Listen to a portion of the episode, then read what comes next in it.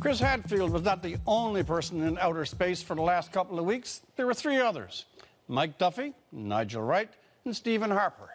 The difference between those three and Commander Hadfield is that he's come back to Earth. These other three are still in outer space. You've got to be off world to buy this weird dance over Senator Mike Duffy.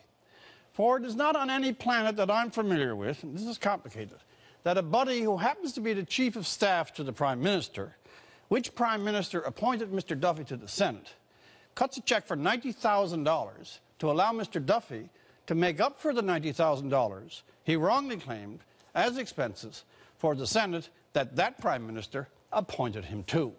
Or to understand how Mr. Duffy could ever have any doubt over where he lives. Even before Google, most people knew where they lived. He could only be confused on this point if he chose to be so. Meantime, having claimed expenses only someone who doesn't know where they live could claim, Duffy later blamed confusion on the Senate's rules. Well, here's a test. How do you make where do you live confusing? I know cats that know where their house is, and if purring, can even give directions.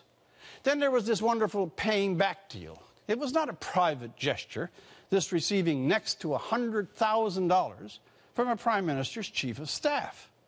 Remember Bev Oda going out the door for $16 orange juice? 90,000 bucks could buy you a whole Florida citrus plantation. Yet Mike Duffy stays in the Senate. He's out of the caucus, but the story stays, and he stays still in the Senate. Stonewall evasion till pure public uproar forced him to make tonight's concession. People, taxpayers, are looking at this and simply weeping with anger and despair. One world for them and one world for the rest. A few more things should happen right now. Mr. Duffy, if he has any respect for the Senate or regard for the Prime Minister who inexplicably appointed him to it, should resign to spare the little remaining honor of the Senate. Leaving caucus doesn't cut it. The PM should ask him to leave the Senate. The Tory party should ask him to leave, not just from caucus, from the Senate, which is where the mess started and still is. An appointment which should never have happened in the first place is turning into one of the most outrageous displays of Stephen Harper's entire tenure. The chief of staff, at best, has made a titanic error. No one is buying the Pharisee line about saving the taxpayers' money. The transaction and tonight's caucus step down was made to haul the whole mess out of the headlines and nothing more. The Duffy story is insulting to every citizen and offensive not only to those who can't stand Mr. Harper or the Tories or the Senate.